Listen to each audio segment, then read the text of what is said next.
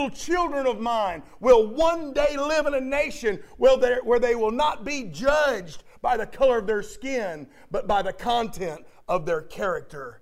I have a dream today. You know, that speech reflected the dream of Martin Luther King, but it also sparked a revolution that granted freedoms to African American people all over the country. Dreams are powerful, powerful forces. Dreams can shape the future. Your dreams can shape the future. So my question is to you today, are you a dreamer? Are you a dreamer?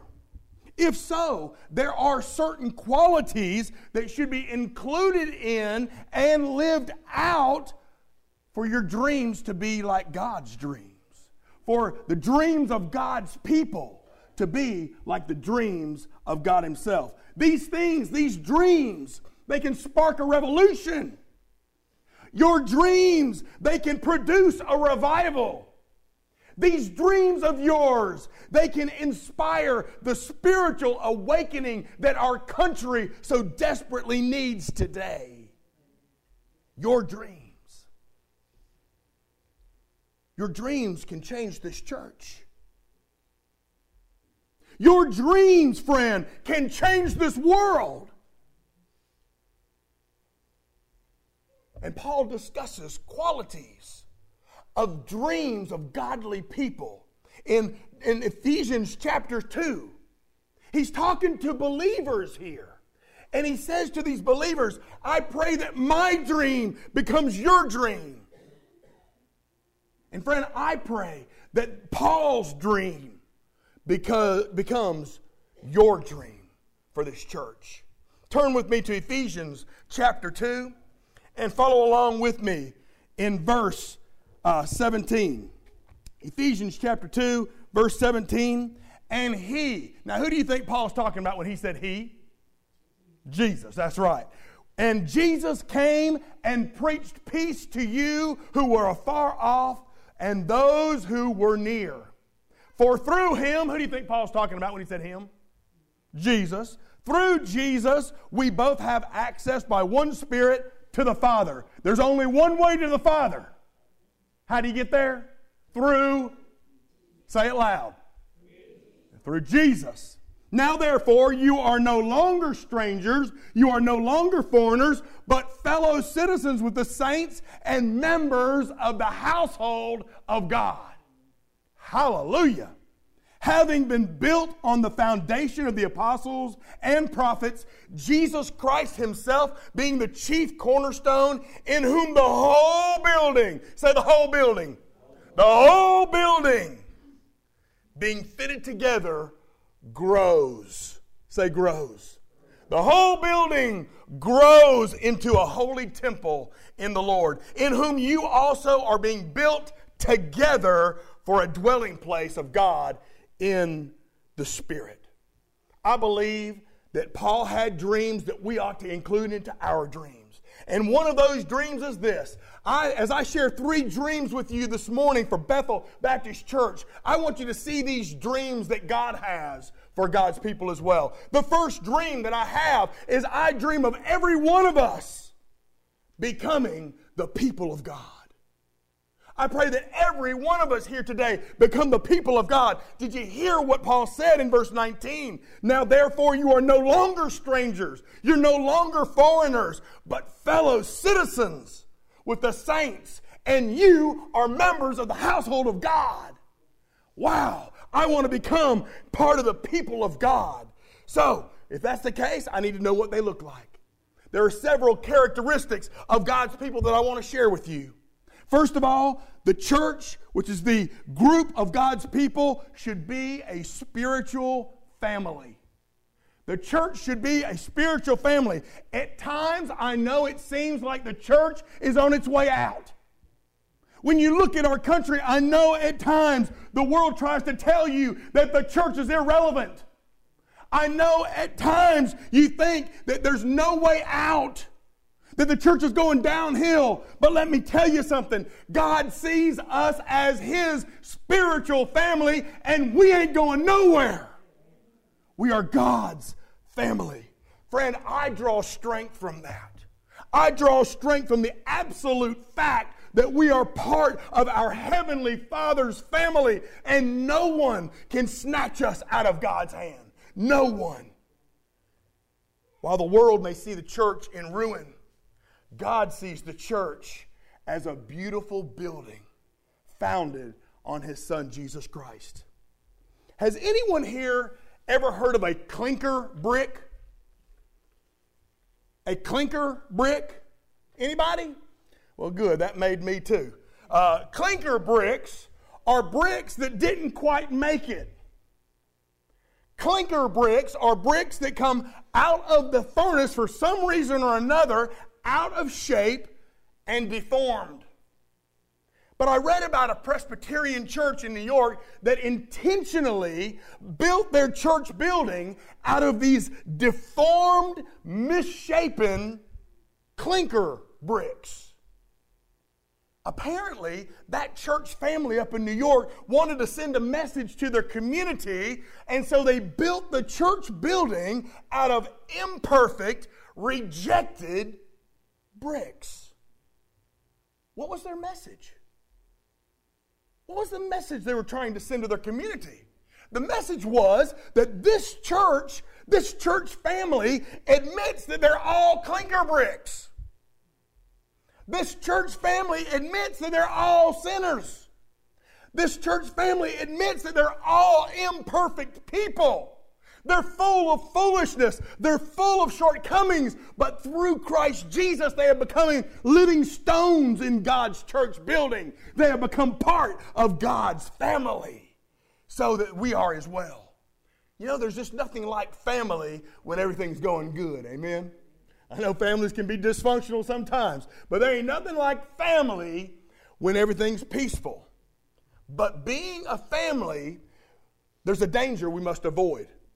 Being a spiritual family, there's a danger we have to avoid. A church must be a family, but we must not be a family church. There's a difference. You see, a church that is a family includes other people. Amen? A church family often excludes other people. We have to be careful. We want to be inclusive of everybody. Let us vow today before God as his spiritual family that we will include all people who desire to become part of the household of God. We want to be a spiritual family. A second characteristic of God's people is this. A family offers a safe place. In Proverbs 29, verse 25, the Bible tells us, whoever trusts in the Lord shall be safe. I like that. You see, when the family of God meets in the house of God, we ought to feel safe. We ought to feel safe, not only from physical harm, but we ought to feel safe with one another to share our hurts, to share our pain, to share our sin, to share our difficulty, to share our trials, to share our victories, all without fear of being judged, all without fear of being criticized, all without fear of being frowned upon. We ought to be a spiritual family that feels safe with one another. I mean, think about this. If I can't tell you my pain, if I can't draw strength from you in my times of trial, then who in this world can I talk to?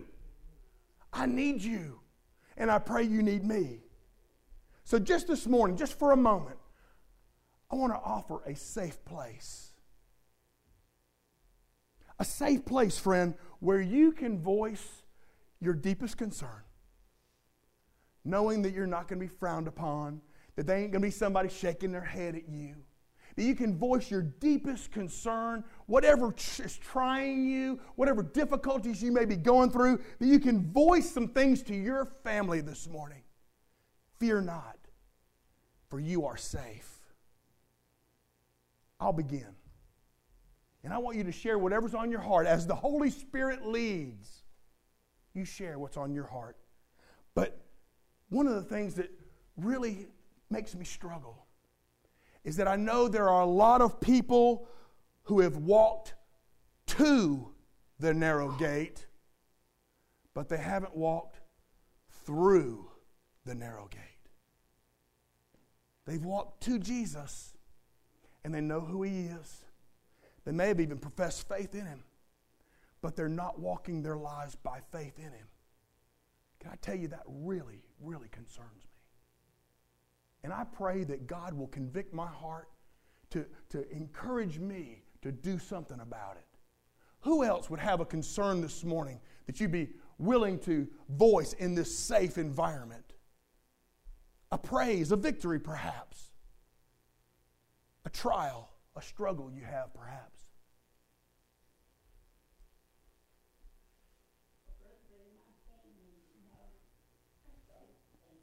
Yes.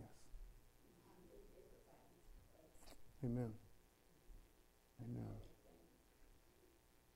You know, a lot of our families, we may not be willing to say it, but a lot of our families have those same things going on. And we do need prayer. Who else?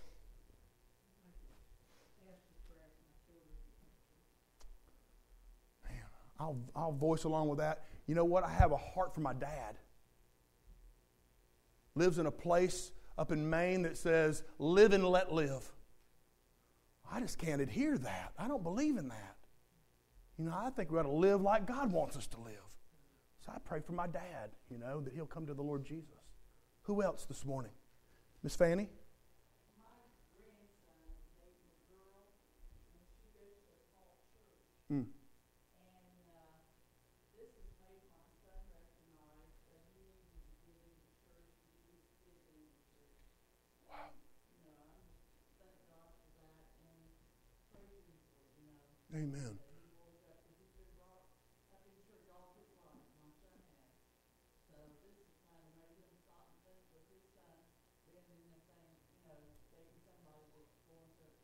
Wow.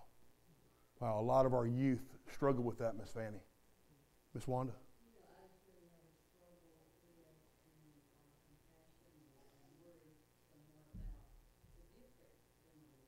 Yeah.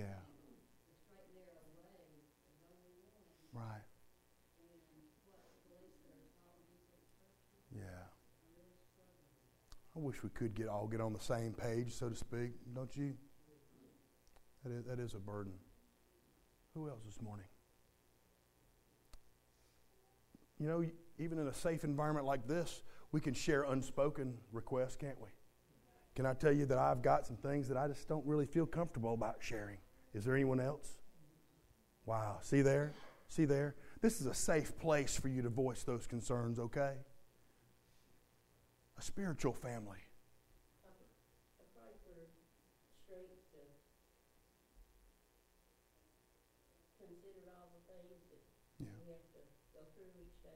Yes. Sometimes those burdens get awfully heavy, don't they, sis? Strength from on high. I pray for that too. Amen. So we ought to become a spiritual family, but we ought to be a family that offers a safe place. There's another characteristic. We ought to be a family that offers a supportive place. There's probably no greater illustration in all the Bible of how the church family ought to support her leader than what we find in Exodus chapter 17. Just listen carefully and I'll share it. Now Amalek fought with the people of God, Israel, in Rephidim. And Moses said to Joshua, "Choose us some men to go out and fight with Amalek, for tomorrow I will stand on top of the hill with the rod of God in my hand." So Joshua did as Moses said to him and fought with Amalek. And Moses, Aaron, and Hur, Moses' brother-in-law, went up to the top of the hill. And so it was when Moses held up his hand that the people of God prevailed. But when he let his hand down, Amalek, the enemy, prevailed. But Moses' hand became heavy, so they took a stone, they put it under him, and he sat on it. And Aaron and Hur supported his hands, one on one side and the other on the other side. And his hands were steady until the going down of the sun. And so Joshua defeated Amalek and his people with the edge of a sword. We ought to be a supportive church. I'm so thankful that I am part of a supportive spiritual family. See, as a descendant of Esau, Amalek symbolized all the evil and corrupt things going on in the world. And we still live in that day of Esau, don't we? We still live in an evil and corrupt world. It's all those things that we inherited from Adam, a fallen world, fallen flesh, and even the enemy against us. And all those things are trying to drive a wedge between us and God. But God has placed a call on my life. Placed a call on my life to encourage you and to equip you in a way that you will be able to defeat your enemy. But can I tell you, sometimes leaders get weary. Just like Moses, who got weary, needed help in lifting up his arms. Friend, I need your help. I need your encouragement. I need your support. I need your prayer. I need your faithful service. And then I'll hold my hands up forever, amen? As long as I got you, as long as I got the people of God, I can lead the people of God. They faced the enemy, and those guys responded by supporting their leader. That's what you do. I want to encourage you to keep doing what you do. Support your leader. And then when God's people join together in that spiritual family, they form that safe place. They form that supportive place. But they also provided a place to belong.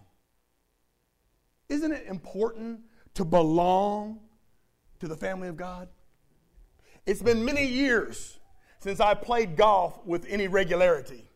But I remember the last time I played with my stepson, Michael, who happens to play for the UNA golf team. The boy is good, you hear me? And I ain't. Amen. But I remember I hit my tee shot. Whack. Off in the trees. So I thought. But I lost sight of it. So after Michael teed off behind me, I headed straight for the trees. I figured that's where my ball was. Michael, of course, went straight down the fairway. And then I heard, as I was off looking in the trees for my ball, I heard Michael say, "Here it is."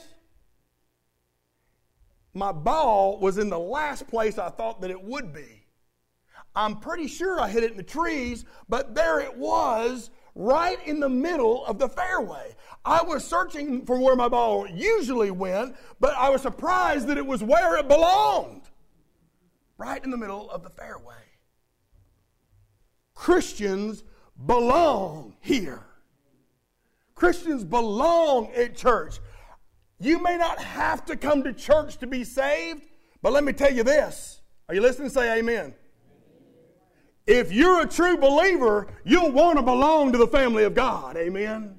You'll want to belong in church. You'll want to be here. You'll want to get up on a rainy morning. You'll want to come serve. You'll want to come give your all to God. You'll want to come pray. You'll want to come praise. You'll want everything you've got to be given for the Lord Jesus. Why? Because you belong here. This is where you belong. I pray that we offer a place for our community where they can feel like they belong. I'm so glad that I belong here and I'm where I belong. Let's dream of becoming the family of God that makes a difference. There are some that ain't making much difference, amen? Let us be a family of God that makes a difference. Let me give you a second dream that I dream of for Bethel Baptist Church. I dream of us all following the process of Christ. You say, "Well, Brother Bill, you've gone off the deep end. What are you talking about now?"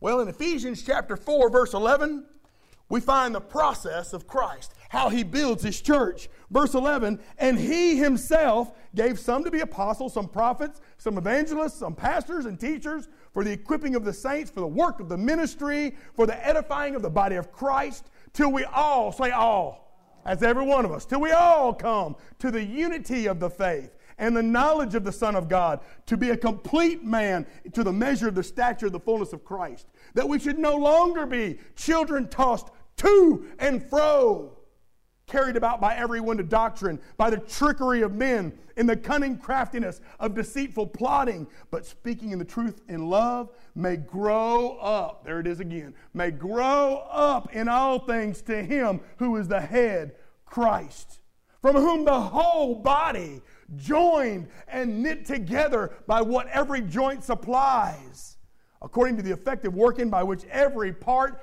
get this, does its share, causes growth for the whole body, for the edifying of itself in love. Wow. Yeah, I hope you heard there that first part of the process is we got leaders, and those leaders ought to be equippers. The second part is that all believers are to be individually growing to maturity. And thirdly, the entire church is to be actively serving God in some capacity. You're to be doing something for the Lord Jesus, not just believing in the Lord Jesus. I mean, consider this. There are many areas of life that follow a process. Consider the construction of a home. Amen?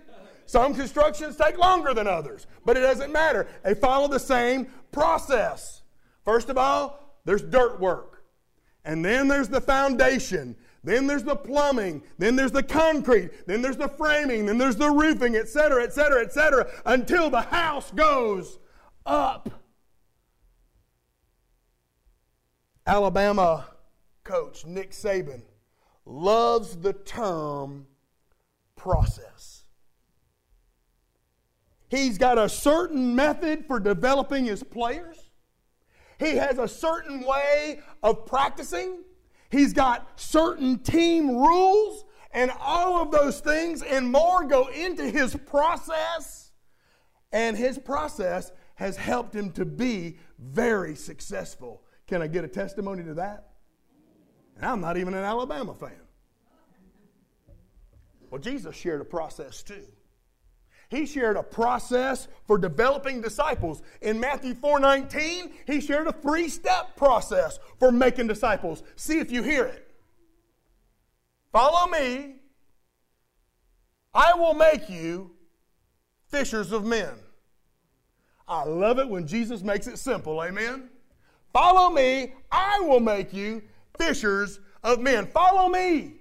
That means I got to have a personal experience. There's nothing better than a personal experience with following the Lord Jesus. Second, I will make you. That means there's a progressive development. Jesus is at work in my life. He is making me into something that I wasn't.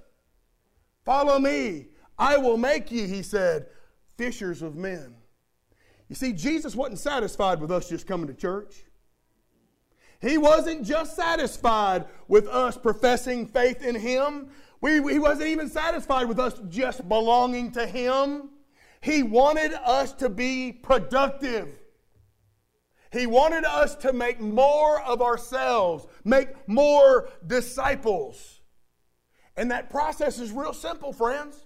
Every disciple should be making more disciples. And you can use three key words to do that too. Knowing Christ, growing in Christ, going for Christ. Did you hear that? It's real simple. It's real easy. The question is, where are you in this process? Where are you in this process of developing more disciples? Do you know Him, first of all? Are you growing in Him, second of all? Are you going for Him, third of all? Friend, beyond a shadow of a doubt, the true Christian will know, grow, and go. Say that with me. Know. You got it. All right, let's pray. I'm only kidding. Don't get excited. Know, grow, and go. It's just that simple. The question is, where are you in that process? I dream of becoming the people of God, following this process of Christ. But I got a third dream for you. A third dream for Bethel Baptist Church, and that is I dream of fulfilling the purposes of God.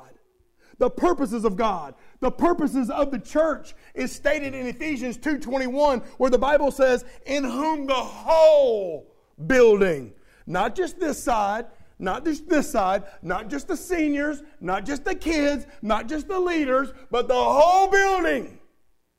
The whole building, the whole body of Christ grows into a holy temple of the Lord. To Him be the glory in the church by Christ Jesus to every generation. To Him be the glory. You see, friend, listen to me. God's purpose is bigger than people. We hear an example of that in 2 Timothy chapter 4. Listen to what Paul was saying to Timothy. He said, "But the Lord stood by me and strengthened me, so that the message might be fully preached through me, that all the Gentiles might hear. But no one stood with me, and everybody forsook me." I mean, all these believers were leaving Paul. They were all abandoning Paul, turning their back on Paul. But did it stop him from fulfilling the purposes of God in his life? No, sir. Why? God's purposes are bigger than people. Amen? But God's purpose is also bigger than a place. In Jeremiah chapter 29, the Bible says, "For thus says the Lord, after 70 years are completed at Babylon, I will visit you and perform my good word toward you and cause you to return to this place. Why? For I know the thoughts that I think toward you, says the Lord, thoughts of peace and not of evil, to give you a future and give you a hope." God's purpose is bigger than a place. God's people were in Babylon. They were in the enemy's territory. Can I tell you today, you are living in the world. You are living in the enemy's territory. But God's purpose is bigger than a place. God's purpose is bigger than a place. It seemed like their situation was pert near hopeless. But God's purpose was bigger than that place. God's purpose is also bigger than any difficulties you might have. The greatest example of this is found in the life of Jesus. Here it is, Jesus asking the Father, "Father, if it is your will, take this cup of suffering away from me. But not my will, but yours be done." Jesus was facing the cross. He went through difficulties that led all the way to the cross, but Jesus never lost sight of His God-given purpose. Child of God, what is your God-given purpose? Do you know what it is? If not, you need to find it. When God looks for success, He does not look at the size of a church. He does not look at the difficulties of its people. He does not look at the place where the church is located or even the people in the church. God looks to see if His purposes for the church are being accomplished. Can we answer that question positively? Well, what are the purposes of God? What are the purposes of God? Well, I said it earlier. The whole building being fitted together grows together to become the temple of the Lord. All to Him be the glory. So what does a pastor dream about? What does a pastor dream about? I dream about us. I dream about us being the people of God. I dream about us following the process of Christ. And I dream about us fulfilling the purposes of God. That's what I dream about. The whole building. The whole building being fitted together, growing to be the holy temple of the Lord. If I were to stretch out this, I'm missing a link. There it is. If I were to stretch out this chain from pew to pew, let's go on the lower level, brother. If I were to stretch out, and that's this chain's job, is to stretch from pew to pew. And there's one link missing. Look what happens. The chain no longer fulfills its purpose. My question to you this morning is, are you the missing link? Are you the missing link? God's been looking for you. He wants the whole building to be fitted together to become the holy temple of the Lord. Only you can answer that question. Are you that missing link? Many of you already know what your function is. Many of you are already doing what you've been called to do. You already do your function.